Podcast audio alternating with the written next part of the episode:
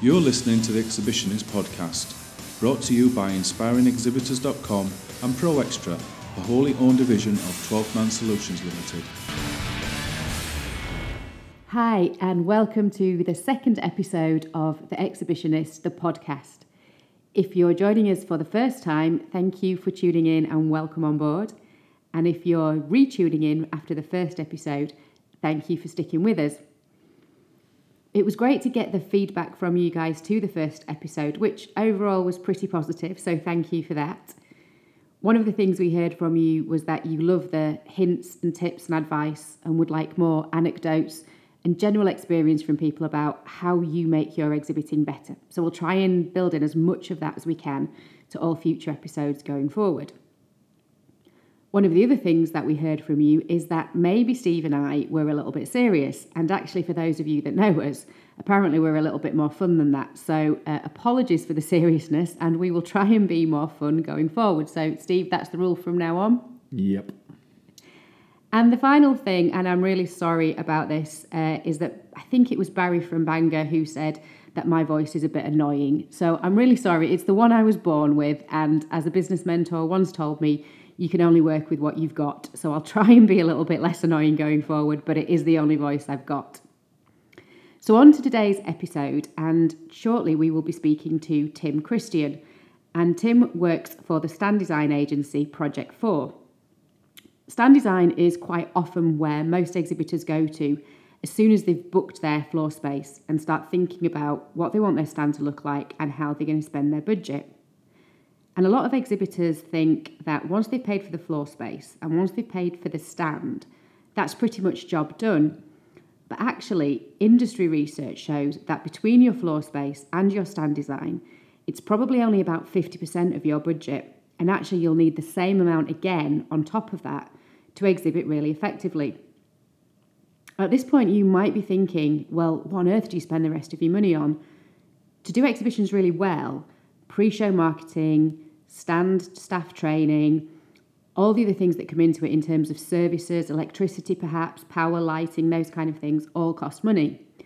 And therefore, try to think when you're budgeting about more than just your stand design and just more about the floor space and all the other things that you might need some budget for to actually drive people to your stand and make sure it's the right people coming to visit you. If you want some more hints and tips and advice on budgeting, there's a blog that we've just published on the Inspiring Exhibitors website that talks just about that and also helps give you a breakdown of the areas, the percentages of where you might want to spend your budget to get the most out of your exhibiting. So, we've been out and about the last couple of weeks at various shows. So, Steve, what's been happening in your world over the last couple of weeks? We're picking up more and more in our workshops that exhibitors are wanting to know what, if any, giveaways they should have on their stands. We suggest that you shouldn't have freebies for freebies' sake, as this is just burning a hole in your budget, and most of the cheap throwaways will be just adding to the growing backlash of single use plastics in the environment. You should be avoiding any uninspiring junk, especially cheap pens, keyrings, fridge magnets, and even USB sticks these days as many organisations won't allow the use of them anymore in case of infecting their network. Unless you're a food producer giving out your own products as samples, having sweets and food in a branded container is a slight no no. Think about it. How many clients and potential clients will have seen your brand in the rubbish bins around the exhibition hall? How is that going to be perceived? Try and sit down with your gift supplier to come up with an on trend and eco friendly idea that isn't cheesy but may well be a little retro, for example. If the trade shows in the winter, would branded gloves work, or in the summer, a decent pair of sunnies for a high potential client? If you want branded awareness that lasts, what about notebooks? Something that has a use and will be used, or at least will be passed on to others to use, thereby extending the longevity of your branded giveaway. Anything that is sustainable is good such as a grow it yourself kit with a branded container for whatever sprouts up, and cotton tote bags don't go amiss these days. Industry research does suggest that good branded giveaways have at least a 12 month afterlife following a trade show. Everything else is just potential trash. If your budget doesn't run to a good giveaway, then don't give anything away. It's better than giving away something cheap that may devalue your brand in the long run. Great advice there, Steve. Thank you so much for that. And um, I can't remember the number of times that I've been walking around a show and just thrown away some of the giveaways that we've been given because they're completely irrelevant or poor quality or meaningless to me. So, great advice to follow if you're thinking about your next show. One of the other things that came up in a workshop recently was about those opening lines and the first few seconds that you've got to make an impression with a visitor as they approach your stand. And this really came to life for me when I was down at Street Food Live a couple of weeks ago. And there seems to be a really big trend for people looking down at my badge to find my name and, and find my job title before they actually start speaking to me. So we got talking about this in a workshop, and some of the delegates were saying, I'm just trying to get hold of somebody's name so I can actually address them using their name, which is so much more personal. It's a great point. It, it really is. And if you know someone's name, it's always going to make them feel like you're having a more intimate conversation with them. Equally, it could also look like you're trying to check out whether they're important enough for you to speak to. May feel like you're just looking at their position and their job title and almost trying to do in that bit of filtering beforehand to think, mm, will I spend time talking to this person? Is it going to add anything to my show? Actually, you can do that with a couple of really clever questions introduced at the right point. And I think that flicking down and looking at somebody's badge can be a little bit off putting. So if you can find a way to avoid doing that, I know it's really tempting, but it certainly put me off but find a way through your opening lines, planning your opening lines and your opening questions before the show so that you can quickly filter them and get to that point where you know if they're in a position to buy from you. I think it means much more and is much more personal than just glancing down at their badge.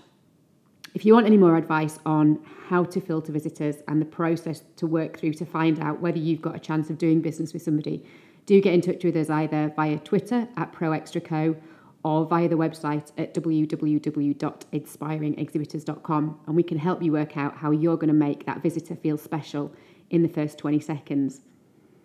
Okay, so on to today's interview. And as I mentioned, we are talking today to Tim Christian, who's got some fantastic advice about effective stand design. You might think in the next uh, half an hour or so, you're going to hear about fantastic graphics and brilliant colours and new and engaging tech. But actually, what Tim talks about quite a lot is how important your stand uh, staff are and using the staff on your stand to really bring everything that you've put in your stand design to life. So we hope this is helpful. Enjoy listening to Tim, and we'll be back at the end of the show. So, this week we are incredibly excited to be uh, joined by the very talented Tim Christian of Project 4. And Project 4 are a full service exhibitions agency um, but they're really focused on creating memorable experiences for their clients and visitors.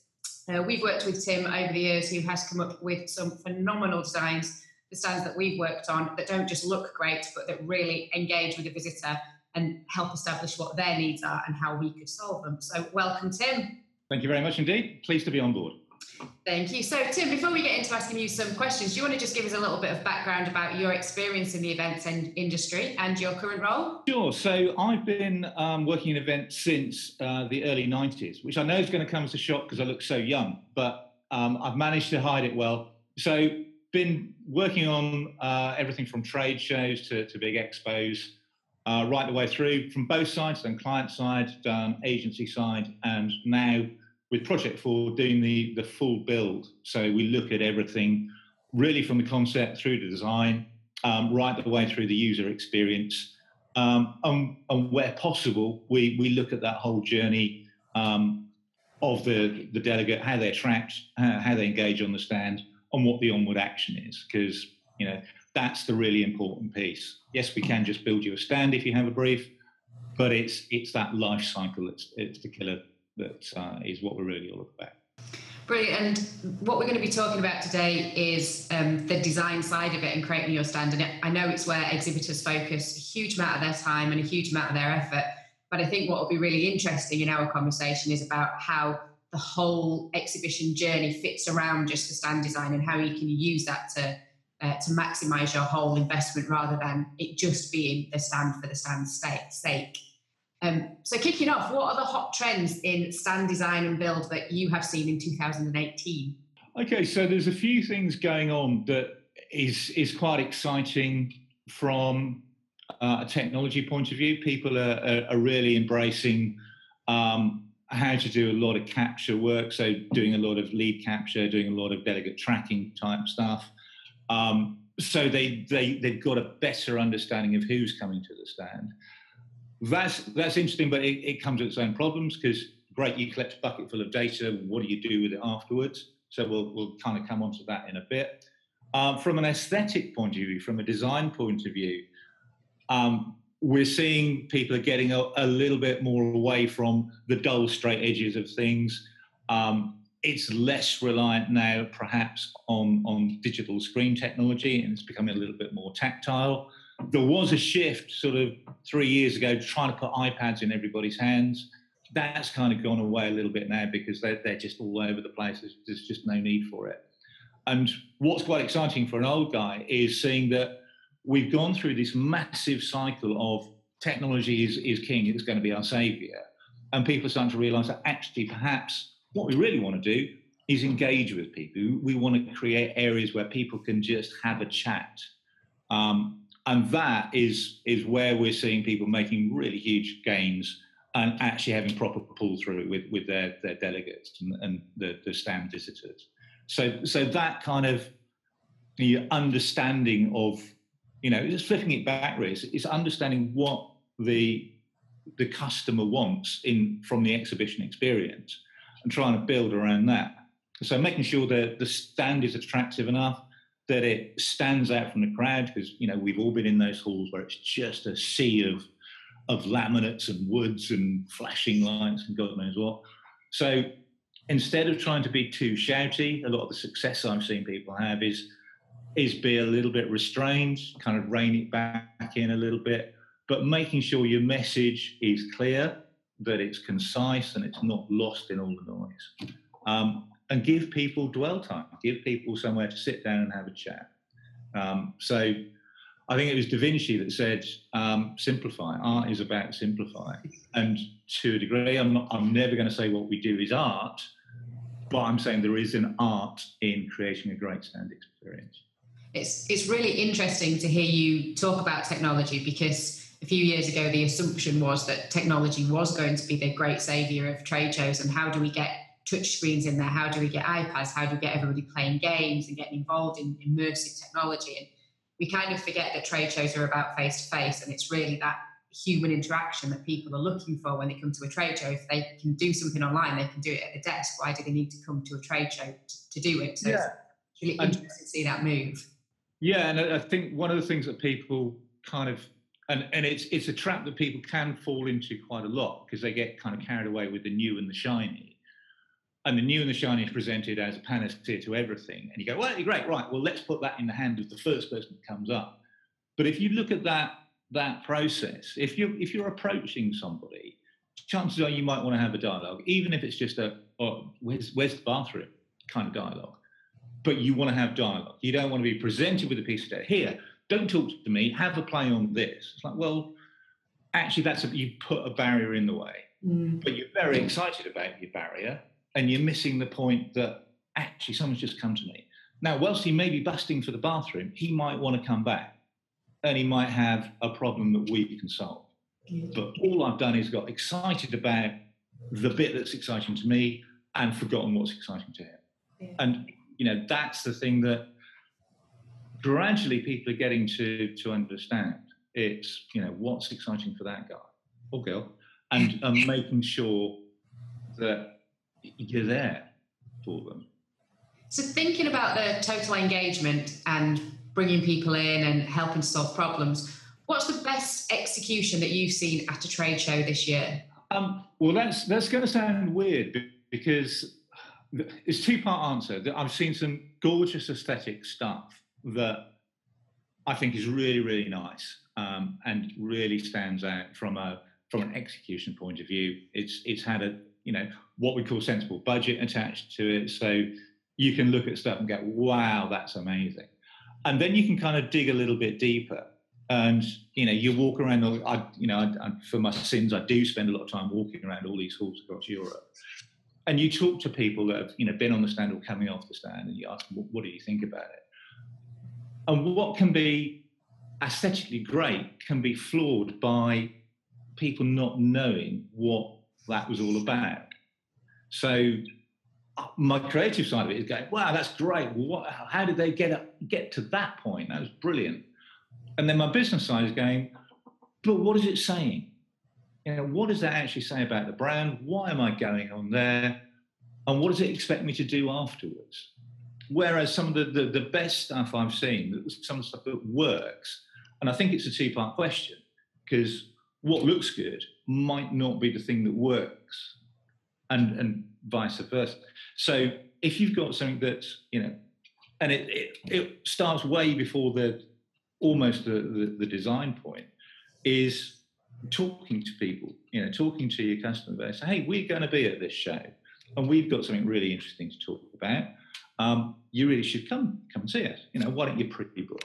So that's all going on way in advance before we start sketching stuff out and cutting wood and building stuff. You turn up and you've got an audience that are, are coming towards you. If you've got a busy stand, within reason, it doesn't matter what it looks like because people are attracted to other people. People get intrigued by what, what's everyone looking. What am I missing out on? It's that whole fear of missing out thing. Why people queue up outside nightclubs, and you know it's you know the experience in the nightclub might not be what you think, but hey, there's a whole bunch of people. I want to be part of that, and and that then needs to go after the event. It's not finished when we pull it all down. It's not finished when the last person leaves with his last cup of coffee and free pen. It's finished when you chase down the real people, the people that are interested, that you've had the proper conversations with. Not the people that want the free pens and pads. They're great. They, you know, that's good, but it's not what you're really there for. But if you go back to the beginning of the process, the people you've decided you, you want to talk to, that's the most important bit. Um, but if you look at a, an event as a whole, and let's say you've, you've got a pound or a hundred thousand pounds or anything else like that, it's from our side of things, what we find the most beneficial, where, where our clients get the, the best value, is we start with that conversation of the entire piece. Um, when you get down to the, you know, I've got twenty thousand pounds, I've got five thousand pounds, or whatever it is to, to build a stand. We don't know necessarily what's gone before. We don't know what the expectation of afterwards is. That that's kind of a commodity sale. Um, and nine times out of ten, if I ask any of our customers, any of our prospects, do you sell commodity stuff? Is, is yours the same as everybody else's? Chances are the answer is going to be no. So why would you go to a, a commodity supplier to buy probably what's the most important thing for you, the cheapest way possible? Surely you possibly want a little bit of value there. So, so that sorry, I've, I've answered about three or four questions in one. I'm really passionate about this because if we don't know the beginning, and we don't know the expectation of the end. Yeah. It, it's like writing a good story. And I know you're writing a book. I'm looking forward to reading it. But you know, a story arc has a beginning, middle, and an end. If we're only involved in the middle, it's going to be a little bit of a disjointed story. I would have thought. Absolutely, we we talk a lot on our workshops and in the book around the PIE model, so planning, implementation, and evaluation. And that yeah. although those three stages almost run in parallel at times because for your implement, implementation stage, there's things you'll be doing in your planning, but there are three discrete areas, and it is that start, the middle, and the end. Um, and actually, maybe the the least important bit is that bit in the middle when you're at the show, because if you get the start and the end right, that bit in the middle just works, and you don't need to worry about it too much because everything you've done around the, the start and the end will facilitate that middle bit being brilliant. So Absolutely. And, you know, one of the bravest things a client can do is ask companies like myself um, into the start of it.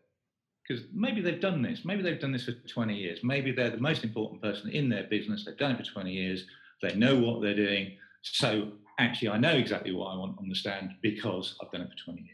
Yeah. Now, that might not be the most robust business model.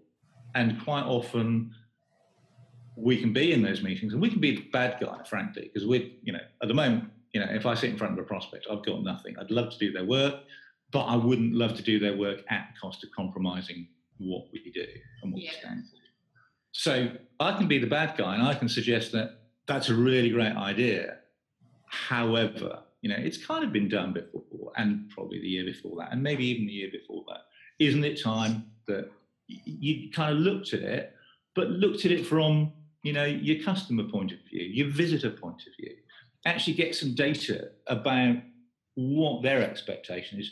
Do a little bit of calling to your customer base. Talk to people. Say, hey, what, what do you actually go to trade shows for?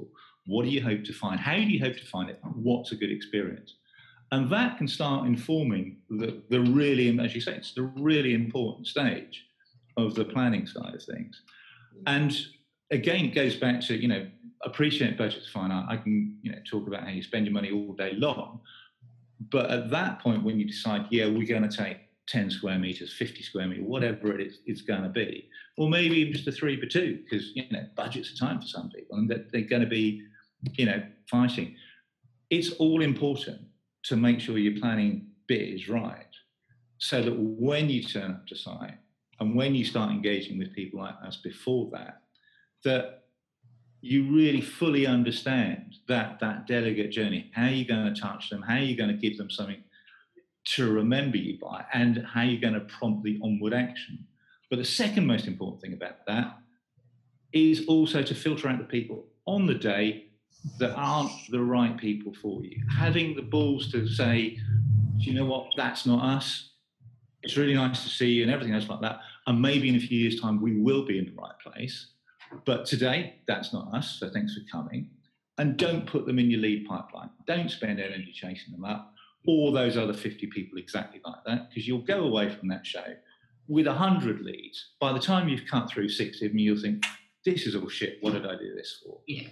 Whereas in fact, you've probably got 10, 20, 50 little gems in there that if you invested proper amount of time at identifying, you're not trying to hit an arbitrary figure of, I've got to get 600 leads or this is a waste of time, because it's a waste of time, frankly. You want to just properly understand the game back at the qualifying, back at the planning stage, what does success look like? Because success is all the way over here. No one's going to, we, we were chatting about this um, we've just done some work at Farnborough Air Show. Farnborough are really good at doing PR work at saying, you know, we've just signed deals for 36 billion squillion pounds for, you know, Airbus and stuff like that. No one walks into Farnborough with a pressing need to buy some Airbuses and a check for 38 million quid. It just doesn't happen. There's a whole bunch of pre-planning. There's a whole bunch of, of evaluation. Part of that evaluation would have been years and years and years of going to trade shows. So you know, to stand up and think, I'm being evaluated. Are we credible? Are we are we just the right people?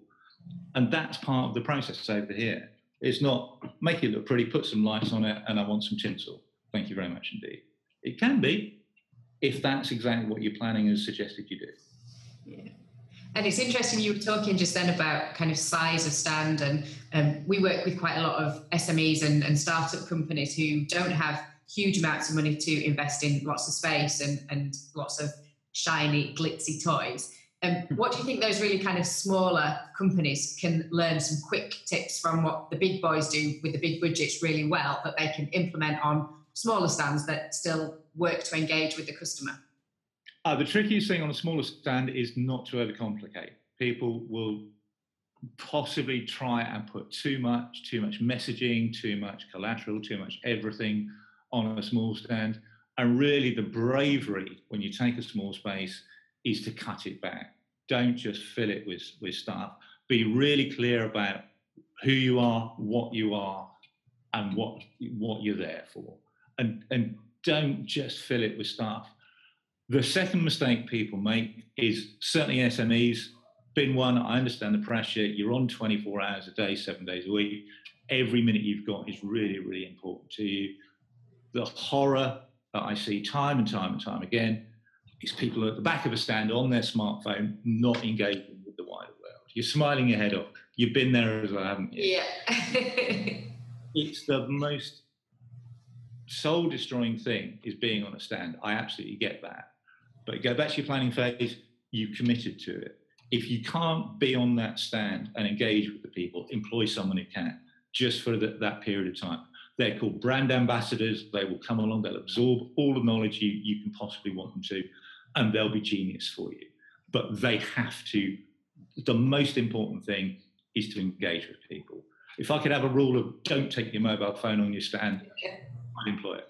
Because it, they are a distraction. You know, one day in every seven, apparently, we spend solidly on our phones.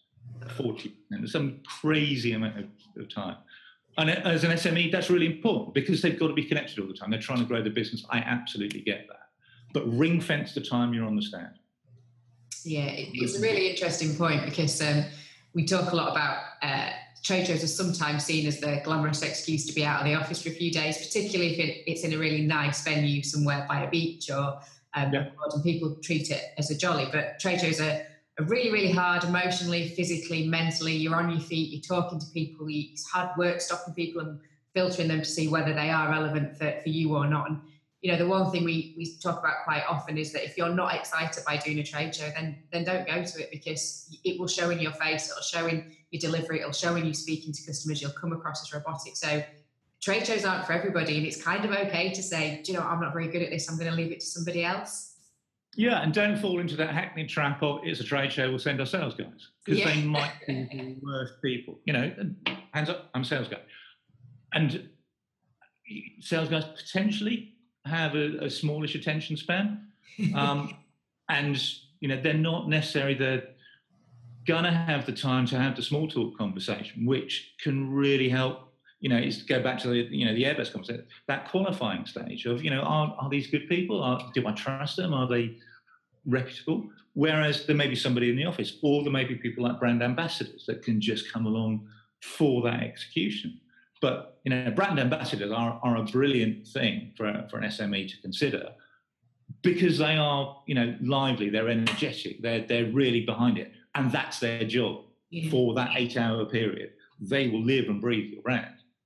And if you, as a business owner, can't, or if is part of that business, it's not quite in your skill set. And let's be honest, it's not everybody's skill to be out there and to be, you know, really quite vibrant and engaging for people. Um, you're absolutely right. If you go to a booth and there's tired, disinterested looking people that can just about get their head out of their screen to say hello to you, that's a rubbish representation of the rest of the brand. And I don't care if you're an SME or if you're, you know, a, a global that kind of reputation can destroy all of the good work and waste a big chunk of the budget you've put in. Because that, you know, my first impression is I'm not important. And if I'm not important, what's it going to be like trying to deal with you guys? Yeah. Yeah, because you don't know what I've got in my pocket. You don't know my problem. You don't know anything. And you're not interested. Yeah. And if you're not interested, why don't you just not bother turning up? Why don't you just leave a poster? put an advert in the press, do anything like that. Don't bother. Don't waste your time. Absolutely. And it goes back to if you haven't got the time, then then get someone who has got the time and get an appropriate professional to do it. I can tell you're quite passionate about having the right people on your stand, which is brilliant. It's, it's um, we build some lovely stuff. We design some lovely stuff. We have some great conversations. There's nothing worse than going to a trade show on either the first day or the last day and you see a bunch of really tired people mooching around, slumped over the desk and stuff like. It's not an attractive look. Mm. You know, the best one to you know Tim Wetherspoon. You you don't go into their bars and think this is genius, this is great, everyone's really nice and vibrant. At two in the afternoon, there's a few people slumped over desks and chairs and stuff like that. It's not the most exciting, enticing place. At three o'clock last day of a trade show, you need people still on on their A game. They've still got to be up for it. They've still got to want to do it. Yeah. And you're right, it's tiring. You know, by day three, you've done a you know two full days. You've probably two, done two full evenings of networking and all that other kind of stuff. There's no getting away from it. It's it's a tiring thing, but you know, don't use it as a jolly. Don't you know, enjoy it by all means, but you know, with restraint, in moderation, all those other good words, um, because you, it's a job and it doesn't stop being a job at five o'clock. It's still a job till you you stop schmoozing with people, stop you know networking with people, because they're working, they're making evaluations the whole time, and you know that pulls through. So yeah, over you know 72 hour period, yeah, you could be on your toes for 48 of those 72 hours, which is quite killing. Um, and you know we've both done this. We know what it's like but it's important that you know your day one and your day three or day two or or, you know, or your eight o'clock and your five o'clock are the same because that's that's the brand experience and it doesn't matter what we've built around you. You know you can be on a five by three with a couple of pop-ups or you can be on 100 meters square of stand with led everything and lights and, and all that kind of stuff. If you're the disinterested contact point it's unfortunate. Yeah. And um, so as a as a stand designer and, and agency um, there must be times when you get a client brief and you think, I really don't know where to go with this one. So, whether an exhibitor is approaching a big organization like yours or just going to their local printer for some, some pop ups and some graphics, what are the things that they could do that would really help the person designing that stand to give them what they're looking for? Um, it's, it's really it's taking the time to when when you know when we get a brief um, sometimes it's it's really really good, really clear, and and you can see considerations gone into it, and there's there's a thought process behind it, and, and that's great, and and that you know is is you know it's self-explanatory. It kind of help you lead you by the hand, and, and you know that's good. Sometimes certainly SME level and, and kind of mid-range level, there's you know some assumptions that are made, some gaps. You see gaps in a brief where you think, well, how have you got to this point? Why is that a requirement? Um, and then you, you go a little bit further back, and there's the the oh, we're thinking of exhibiting at a stand, and that for me uh, at a show, and that for me is is where it's really quite exciting because you then have the the ability to say, well, let's think about this, and you know when you get a brief, it's it's kind of you know a lot of the thinking is done. When you get you know the the the thought process of I'd like to go to a show, but I'm not sure that's where I think we can make a difference. So my, my big challenge to to all our prospects, all our clients, and, and anybody thinking about it is is talk to people first. Talk to you know a good agency, not not necessarily us. We we are cool, but you know talk to your local agency. Talk to other people that go to the show as well. You know, sometimes people think it's I can't talk to they're, they're my competitors. They're, they're people as well they, they want to get you know broadly a similar thing out of the show uh, as you did. Ask them what works for them. You know what what does kind of work for them. They may guard those secrets hugely. Most people are massively proud about the stuff that is a, success, but you know it's the more knowledge you can get of what actually works, the better. But the most important thing is talk to your customers. You know, if you're if you're thinking of going to a show, who's going to be there? Is there anybody we sell to going to be there? Or who's, you know, who are we trying to sell to then? Why don't we talk to some of those people? What what do they look for from that show? And that is the most important part of informing your thinking of going to a show, not, oh, I can get a cheaper rate at this one. You know, my, my, my stand footprint has gone down from X pounds to Y pounds. That's a bargain. No, if your audience aren't going to it, if your audience don't think it's a credible show, then it's just a slightly less expensive waste of money. Yeah. But you know, talk to your customers, understand what you want to do, understand your message, understand the onward action. That's kind of the, the, the linear process that people don't always do. They, they go, oh, I've got 100 grand, I'll buy 50 grand's worth of space, I'll spend 30 grand on a stand, I've got 20 grand to, to spend on hotel rooms. There you go. We've done, we've done that every year. Nice hotel room. yeah, exactly. Yeah, it's a big hotel. It's quite cool. Um, but you, you know that kind of thinking where it's you know I'll, yeah. I'll take the budget and I'll apply my budget to my thing um, because I've done that before, yeah. and you know to a greater or lesser degree it's it's what's expected. So yeah, work in a work with an agency that will challenge that thinking and say actually you could probably take smaller space, do something a little bit different, do something a little bit more attractive to people but invest in the knowledge of your customers and invest in that that face-to-face experience. And people don't necessarily people think standing on a stand we've just discussed this is is easy. Standing up and being excited about what you do, how you do it, is is really really hard. And people don't invest in in that part of the the process. You know, you look around an office and go, right, well, you can come, you can come, you can come, you haven't got much on that isn't necessarily your best front line of attack, yeah. especially as those people have got different skill sets. So how about training those people before you put them at your most important thing? How about you you invest just a little bit of time in saying, let's get a trainer in, let's actually talk through what we think success looks like and see how many people we can pull through our success funnel, or else actually that guy there is going to talk to everybody and come in with a you know, 150 business cards go, these are all leads. And we go back to the whole process of, well, okay, well, Kevin got a whole bunch of leads. They were all rubbish. The show was crap. Don't know what we were thinking of. We're not going there again. Whereas, actually, if you train people, you get the right people having the right conversations. And they could be the people in the office. They could really enjoy it. They could shine. But give them the, the training. Because, again, loop it back. There's nothing worse than being dragged out of the office onto an exhibition thinking, I've no idea why I'm here. Yeah, absolutely. Ah. no idea why I'm here. I'm horrified. I'm going to be on my phone. Just, just wrong, wrong, wrong. Whereas if you've invested a day's worth of training in them, got them excited about it, got them pumped up about it, then they're going to represent the brand really well. They're going to understand that actually that's a lead. And do you know what? You, you just want a pad and a pen, don't you? Have a pad and a pen. Tar very much indeed. Yeah. But you know, I've got ten leads, but they're really good leads, Yeah. and convert those, turn those into money. The show is a success, and let's do it again.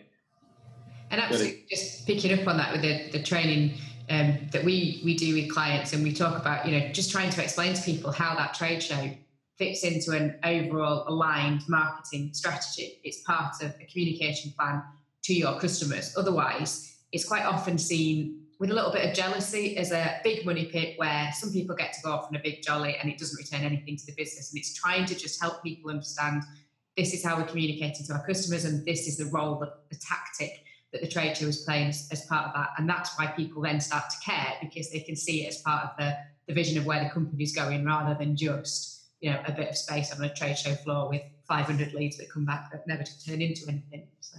Yeah, and it, it should be part of a continual touch point that, you know, it's peaks and troughs, but yeah, actually we're building towards this. And all this communication going on before is actually feeding people into it. And we've got something really cool to talk about. We're going to be here. We're going to be doing this thing. Um, and over here, it's like, hey, we met you at that thing. It was really good. You expressed an interest in this, and it's it's a constant. It's not if it's if it's done in isolation. It's like, ta-da, we're here. We're doing things. It's great. It's great. Yeah. And then nothing happens. You know, beforehand or afterwards. There is that shot. You know, I've walked into halls where it's been like, oh right, those guys are. Amazing. Um, if I had time, I'd have gone to chat to them, but I haven't because I didn't even know they were here. Yeah. yeah. Um, and if you extrapolate that over a show that's got, you know, 6,000, 10,000 people with footfall, you think, well, how many people did we not, you know, that could have been interested, did we not Yeah. see? Because we couldn't be asked to invest over here of, you know, joining it up with the rest of our marketing thinking. And over here with, okay, well, we had some cool conversations. How do we continue those on? Yeah. And it's, you know, I'll come back to, you know, don't expect people to turn up with a checkbook for $36 billion because they need some dreamliners. It's not going to happen. Yeah. But understand what success really looks like to you in the business. Yes. Uh, but gate that. Say, what does success look like week one? What does success look like month one and month three afterwards? So, because people are going to drop out on that journey, same as they will with any kind of sales process. But it's keeping t- touch of that, finding out what worked for people, put that into the thinking when you're coming back over here, Yeah. and just you know do the good things, ignore the bad things, and refine. Don't do the same we did last year or the year before, or any of those things like that. Refine. It's it's about refinement. It's not necessarily about biggest budget. It's not necessarily about the, the shiniest toy. It's thinking about the customer. Sounds really really easy to do. really surprising how many people do. um, so we are racing towards 2019 at a ridiculous pace. Um, what do you think are going to be the big things for 2019 in the exhibitions world? I think there is going to be a continuation that we're seeing of of people stripping things back, it becoming more and more about how you facilitate proper dwell time with people. So actual conversations, actual one-to-one subject matter expert kind of meetings um, on a footprint, on a brand experience um, is going to be key. Um, a lot of more experiential type um, events. We're seeing a lot of those coming across our desks now.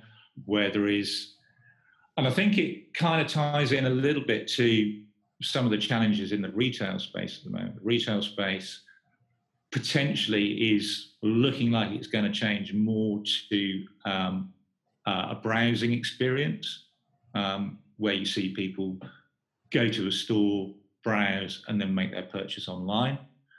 We're kind of seeing that a little bit on the other side of things where brands are going, okay, well, we'll we'll control our environment, we'll control our brand experience, we'll put it on a stand, and we'll get people to come and touch it, um, and then they'll go and make their purchase decision after that.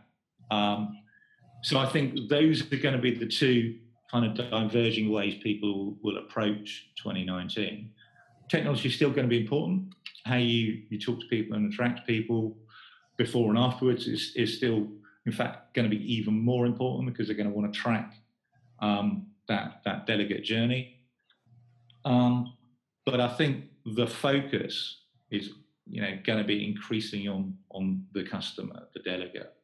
What are they trying to do, and how you maximise your dwell time with that individual. Yeah. Interesting. It's going to be um, an exciting year with everything that's um, that's going on, or might be going on. Who knows these days with, uh, with Brexit in 2019. Um, so, who else in the industry do you think might have some interesting stuff to talk to us about that we could contact for a future podcast? Future podcast. Well, um, I've got a couple of people that I won't say online because that that could be um, challenging. The who would be good to talk to, I think, would be if you can get hold of somebody at Cisco, because okay. they're quite they're quite interesting in that they have some a lot of cool technology that touches us all day, every day, and sometimes their their events can seem a little bit dry, um, but they've done a lot of thinking around it, and that's a good conversation to have with people. Um, and look at some of the the bigger retailers, people like John Lewis, understand how they talk to their their staff. You know, the the Waitrose people, the John Lewis partnership people. Interesting. Um, because that they do some really nice conference work, they do some really nice uh, show work. But it's interesting to to see how they deploy brand ambassadors, for example, that carry their message forward and how that then percolates down onto the shop floor. Um, and if you look in the retail space versus our space, that model and that success story, um, in the face of what can be quite challenging times, is is an interesting parallel. Mm. Not one that would have been obvious to me, but definitely um, an an interesting one to pick up on.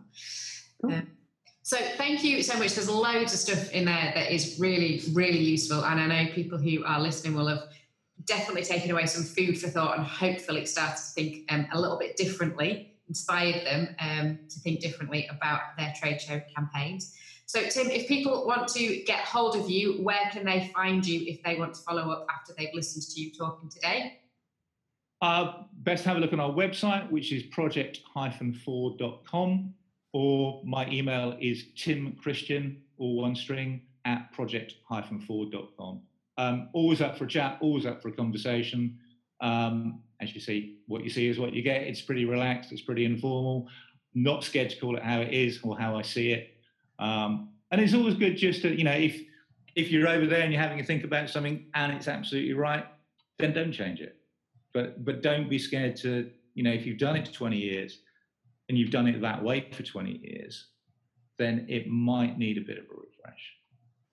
Just just have a conversation. That's all it is. Because that's all you want to do on the day is you want to have a conversation and see if it's the right kind of thing to turn money over here. Yeah. Absolutely. I hope you get some people who are struggling with their trade show presence to give you a call because i know from our experience with working with you um, you've got to be quite brave working with tim because he'll tell you what doesn't work, but in a really nice way, and you will always get to a better result. So, in terms of challenging your thinking, um, it's a brilliant process to go through, and there are tips and tricks that you've given us that we still use 10 years on from still working with you. So, um, so I can thoroughly recommend a call to Tim if, um, if you're struggling. So thank you so much for your time today. It's been really useful, and uh, hopefully you have a fantastic 2019. Grand, and you and uh, everybody else. Thank you very much indeed. Cheers. So, a little bit longer there than our usual conversations will be, but we thought that Tim just had some great advice that would be valuable for, for you guys. So, hopefully, you got something from that that you can go away now and plan a brilliant stand for all your trade shows next year. Just picking up on something topical that's been in the news in the last week or so, the sad news coming out of the NEC that unfortunately um, Geraint Thomas had his Tour de France trophy stolen during our workshops and when we're working with clients, one of the things we always say is really keep an eye on your valuables, and this just brings it to life. I think venues have got so much better over the years with security and ensuring that only people who are trusted and supposed to be working on site are there. But it just, I think, brings home to all of us the need to at least have a minimum of two people on your stand at all times and keep an eye on anything, be it intellectual property or kit and equipment. Make sure it's safe all the time. So, hopefully, you've enjoyed today's episode. We have tried to be a little bit less serious and a bit more fun, but I think we can probably work on that. So, we'll probably do it with beer next week and see if we can be even more entertaining. Um, speaking of the next episode, we will be talking to Kathy Forsyth, who works as an operations manager with events and exhibitions, and she'll be helping you understand why all those niggly little details around health and safety, risk assessments, deadlines for forms are so important to making sure you don't get stopped from building your brilliantly designed stand once you get on site. So, have a fantastic couple of weeks before we speak to you again. If you have got a trade show trouble, don't forget to get in touch with us and we will try and get that answered for you. And we look forward to you joining us on the next episode. So, from myself and Steve, it's goodbye for this week.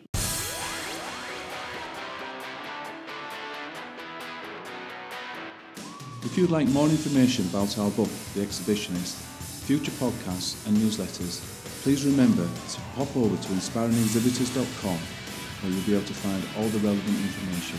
Once again, thank you for listening.